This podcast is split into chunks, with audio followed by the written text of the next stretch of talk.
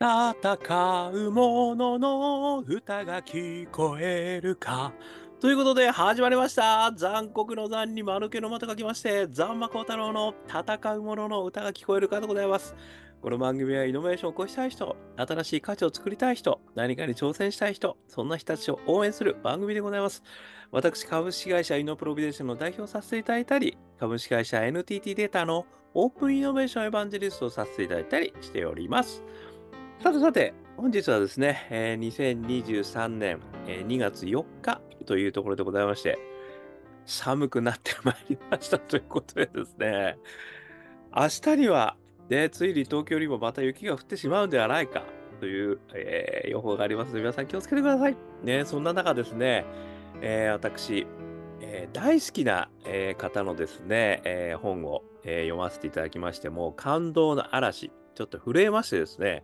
ぜひ、まあ、私なりの感想解釈をですね、えーお話ししてみたいというふうに思ってる回でございます。えーその方はどなたかというと、鈴木貴弘さんですね。私、この人のですね、もう本が本当に面白くてですね、あの、まあ、緻密なデータに基づいてですね、めちゃくちゃ切れ味鋭く、そしてユーモアあふれると。それでいて提言がすげえっていう、もう本当にあの、尊敬しまくってるんですけれども、えーこの方のですね、えー本、AI クソ上司の脅威、2030年、日本企業の序列がひっくり返る。これ読ませていただきましたよ。もう最高。もう、もう鈴木さん、鈴木さん、節がですね、炸裂してまして。でも読み終わった後に、私はですね、ものすごい希望と感動をですね、いただくことができました。ということで、ぜひですね、えーここの一文をですね、えーご紹介させていただきながらですね、私なりの感想解釈、えーお話しさせていただく、こんな回でございます。えー鈴木貴弘さんですね、えー経営戦略コンサルタントということで、えーボストンコンサルティンググループを経て2003年に独立されたと、えーいうことで、近年は未来予測とイノベーション戦略の専門家ということでですね、もうダイヤモンドオンライン、プレジデントオンライン、東方、東洋経済オンライン、現代ビジネスなどですね、もう連載してまして、月間100万プレビュー。もうすごいんですよ。で、まあ皆さんご存知の方も多いと思いますけれども。ということで、えーこの鈴木さんのこの本、めちゃくちゃ面白いので、まだ読んでいただければと思うんですが、まあこのタイトルある通りですね、AI クソ上司の脅威なんですよ。これが何かっていうと、あの、AI がね、まあこの本、あそうですね、えー PHP、株式会社 PHP 研究所から出版されてまして、えー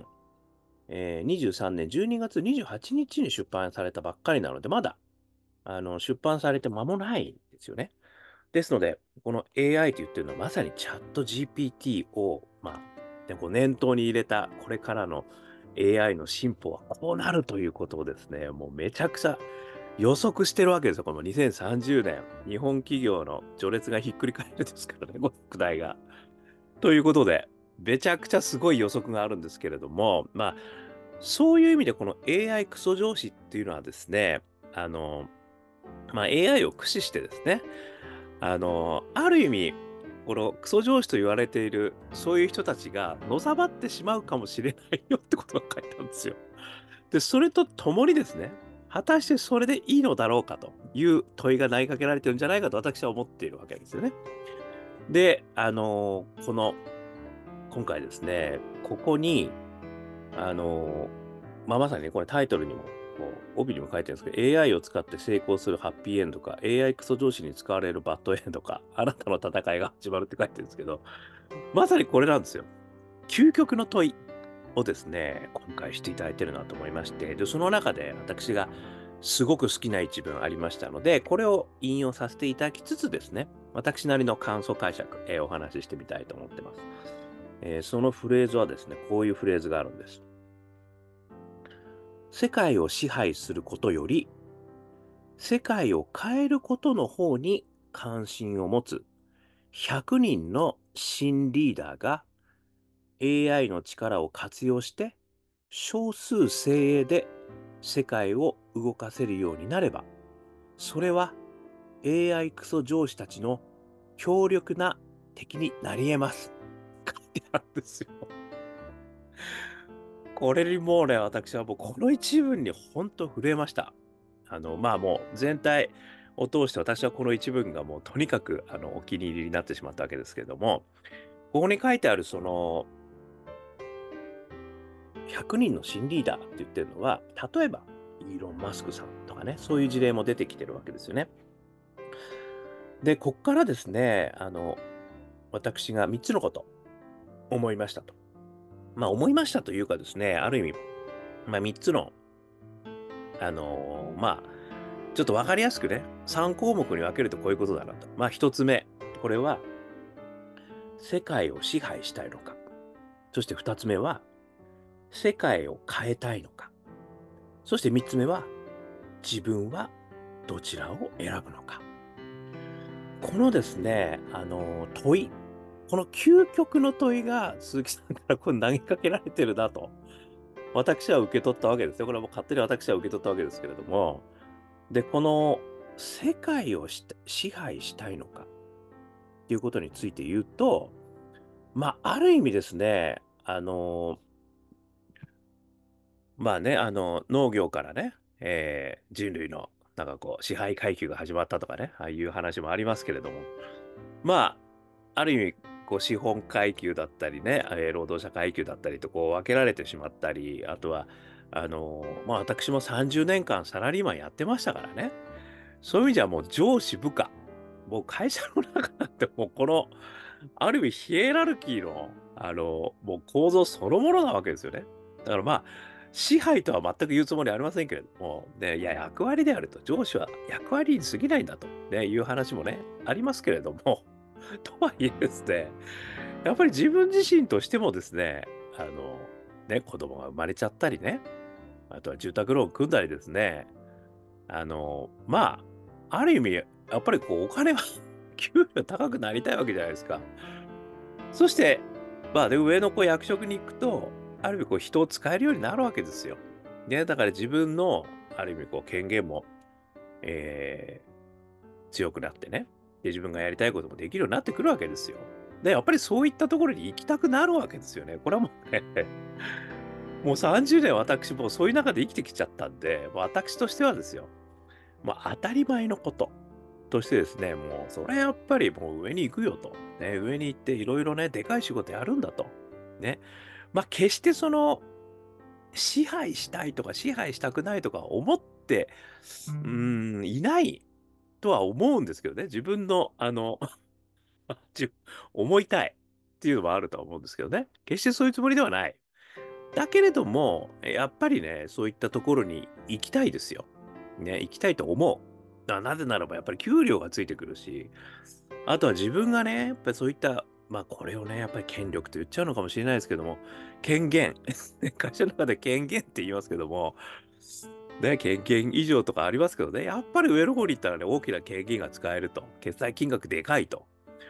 いうことがね、やっぱりあるんですよね。だからやっぱりそういったところにね、あのー、向かってしまうっていうことはね、否めないということなんですよ。だから、あのー、まあ、今回ね、この鈴木さんが言っていただいている究極の選択っていうのは、世界をした支配したい人と、世界を変えたい人、ね、どちらにあなたはつくんだということをね、あの、もうこれ本当究極の問い として言われてるんだけど、まあ今まで私が生きてきた中ではやっぱり世界をね、まあ、支配する人になりたいと思ってるわけじゃないんだけれども、やっぱりそういう動きをしてると。いや、行動そうだからっていうことだと思うんですよね。で、やっぱりこれにね、私は本当こう、もう、なんだろう、目ん玉をえぐられるような、ちょっと違うか表現は、なんか心臓をこう突き刺されるような、ぱり鋭いなっていうふうにちょっと思ったということなんですよね。で、ところがですね、この、あの、私が感じたこの本から感じたことは、この AI ができてくることによって、あの、まあ、ある意味ですね、その、まあ、AI クソ上司って言ってますけれども、もういろんなことが AI でできちゃうわけですよ。だから、あの、まあ、中途半端なって言っちゃちょっと失礼なんですけども、その作業はね、全部 AI に投げられるんですよ。だからその、ある意味その上司はもうどんどんどんどん AI に仕事をさせてね、あのそれでもうどんどんどんどんこう、あの、上にのし上がっていくドライブをね、かけられるんですよ。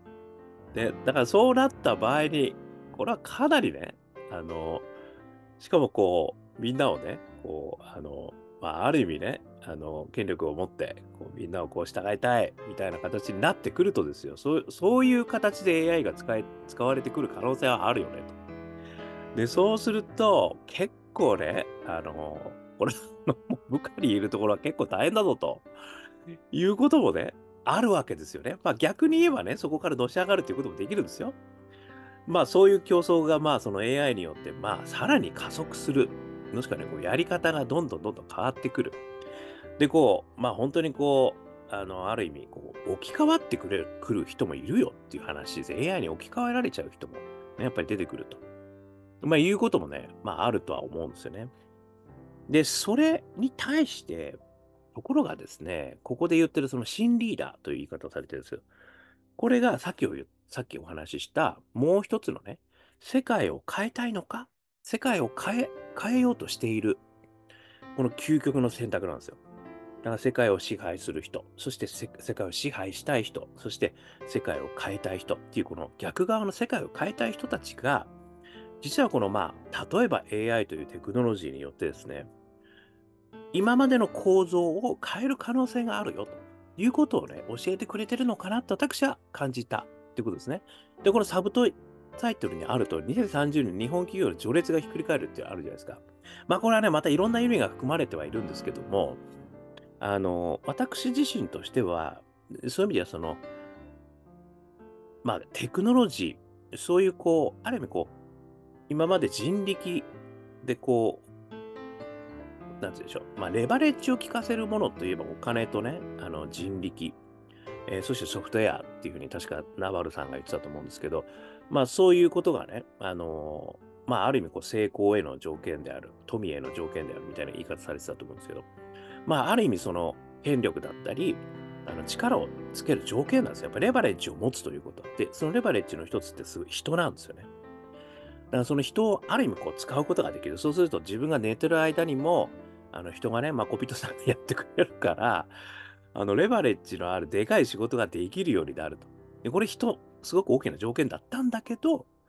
これがまさにね、その3つの、あの、お金、レバ、えっと、お金、人、そしてソフトウェアって確か言ってたと思うんですけど、これソフトウェア側がものすごい強くなることによって、人じゃなくても、ある意味こう、レバレッジを効かすことができるようになってくる。ね、そういうことによって、さっきお話ししたようにね、少数精鋭、新リーダーは、ここだね、例えば100人っていう話してますけども、そういう新リーダーが、テクノロジー、例えば AI を使って少数精鋭で世の中を変えることに、どんどんどんどんこう、ドライブしていくということが起きる世界もあるよって言ってくれてるんですよね。つまり、AI クソ上司のような人が世界を支配してしまう世界はあるし、そうではない人たち、世界を変えたいという人たち、こういう人たちが世界を席巻する。こういう未来も、ここれは究極の二択であると言ってくれてるんですよ。で、あなたはどちらですかっていうふうに言ってくれてるのかなっていうふうに私は思ったということなんですよね。で、その、まあさっきお話した通り、新リーダーと言われるその AI とかテクノロジーを駆使して世界を変えようとしている人たちのイーロン・マスクさんとかね。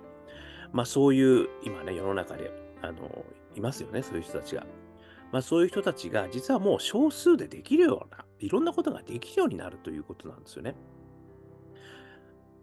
で、それでレバレッジを効かして、もうまさにこう、世界を変える方向に動くと。まあ、あの、まあ方向としては良い方向と私は理解しているんですけどね。まあそれがね、まあ悪の方向に行く人もいるかもしれないですけど、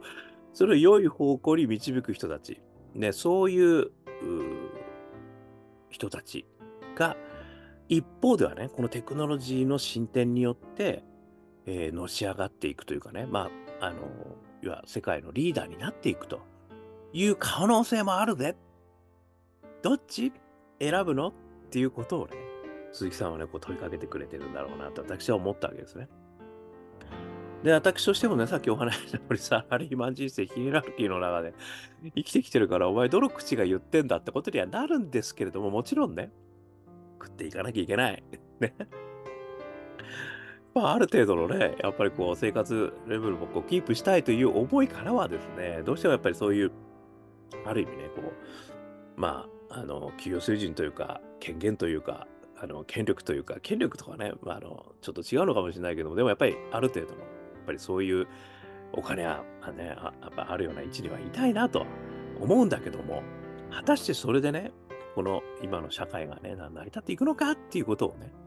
あの言ってくれてんじゃないかなって気もするわけですよね。で、そこの中で、ま、この、あの、世界をしたい派、支配したい派と、世界を変えたい派。ね、これは、今のまあ、ある意味、様々な、まあ、SDGs に代表されるような社会課題っていうんですかね。そういったものを、まあ、解決するための大きな二択なのかなっていう気もしたわけですよね。だから世界を支配する人たちの世の中になるのか、世界を変えたい人たちの世の中になるかによって、このまさに社会課題自体も変えられるのか変えられないのか、まあなんとかその変えられない中で泳いでいくのか、それとも本当にガラッと変えて、今までの構造自体も変えてしまう。そういう世の中になれるのかですよね。まあこれは、この一言、世界を支配したい人、それとも世界を変えたい人、あなたはどっち？この究極のあの選択、究極のクイズ、これに答える。この答えによってもう本当に180度変わるんだなと。私はあのことですね。で、まあ自分はですね、そういう意味じゃね、もう綺麗事ばっかり嫌がってとは言われるとは思いますが、なんとか世界を変える。ね、そんな方向に行きたいなと。ね、もちろんお金も欲しいんですけれども、食っていかないと死んじゃうんでね。まあそれはそうそうではあるんだけれども、まあなんとかね、世界を変えるような、そういった方向にね、あの、行きたいなというふうに思うということですね。で、そのためには、まあ、やっぱり自らが、あの、まあ、イーロン・マスクにね、なんかこう、投票しろよとかね、なんかお金つけとか、そういうことじゃないと私は思っていて、やっぱり自らがそういう活動をするってことなんじゃないかなと。これはもう私の全くのあの意見なんですけども、やっぱり自らが動くということなのかなと。で、その中で、いつも私がお話ししている、あのね、ガーデンインスになりますけれども、えー、イノベーター3つのフレーム、パッション、仲間、大義ってあるんですけども、今回のこの鈴木さんが提示してくれてる、こう、究極の選択は大義だと思うんですよ。で、この大義が果たして世界を支配するという大義なのか、それとも世界を変えるという大義なのか、どっち側なんだと。ね、究極で選べと。で、ある意味そのイノベーター3つのフレームにおいてはですね、これやっぱり大義が同じ人たちと一緒にですね、あの自分は世界を変える側であると、世界を変えるという大義を持ちたいというのであれば、そっち側の大義の人たちと共に仲間になって、そして自分のパッションを実現していく？まあそういうアクティビティがですね、あのできればいいかなと、私は思いましたと。ね、まあ私もそういった活動なんとかできればいいなと思いますけれども、なかなかできるかな？わかんない。そんな自分に自信がないんで、でもですね、なんとかそういった大義を持ちつつですね、世界を変える、そういった大義を持ちつつ、そんな仲間と一緒に、ね、あの、ビビリで、ね、あの、行動力のない私ですけれども、なんとかそっち側に行きたいなというふうに思って、なんとか頑張っていきたいなと思った、えー、そういうお話でございました。えー、この本すごくいい本なんで皆さんもう大おすすめでございます。もう鈴木さんの本は全て面白いんで、えー、ね、ご存知の方たくさんいらっしゃると思いますけれども、えー、ということでご紹介させていただきつつ、えー、究極の問い、ね、ありがとうございました。究極の問いノベーション、で、世界を変えるノベーション、ね、えー、こちらの方に、えー、なんとかあ行きたいなというふうに思ったというお話でございました。少しでも参考になりましたら幸いです。ということで、YouTube、ポッドキャスト、毎日話してますので、よかったら登録してください。そして、Facebook、Twitter、こちらの方もコメントいただいたら嬉しいです。さらに、我がアカペラグループ、香港ラッキーズでは、中年ワンダーランドという曲をね、ストリーミング配信しております。元気が出る曲なんです。YouTube、Apple Music、Spotify ね、検索してみると、と、中年不思議国、中年ワンダーランド、香港ラッキーズ、香港好きな、ね、元気な曲がありますので、元気出してください。えーそしてですね、え4曲入りのニューアルバム、あ、ジャーニー・オブ・ラッキー。こちらの方は iTunes、そしてモーラ。こちらの方でね、ダウンロード販売してますんで、よかったら見てみてください。そして昔の CD はですね、えー香港ラッキーズ商店、えーウェブサイトありますんで、よかったら見てみてください。えーそして私が書いた本、オープンイノベーション21の秘密。こちらは1時間ぐらいで読めちゃうけれども、21のイノベーションの秘密が手に入っちゃう。そんなあ本でございますので、電子書籍、リアル書籍、両方ありますので、よかったら見てみてください。えーそしてこんなことを話してる私ですけども、普段はイノベーションのコンサルやってますので、えー大企業の方、えー個人の方、イノベーションでお困りのことがありましたら、お気軽にご連絡くださいませ。さらにですね、えー何度でも挑戦できる世界を、こういうのを目指してですね、スタートアップスエマージェンスエコシステム、こちらの方も頑張ってやってますので、えー起業家を目指す人たち、そして応援する人たち、えー募集してますので、よかったらご連絡くださいませ。ということで、今日も聞いていただきまして、どうもありがとうございました。それでは皆様頑張りましょう。また明日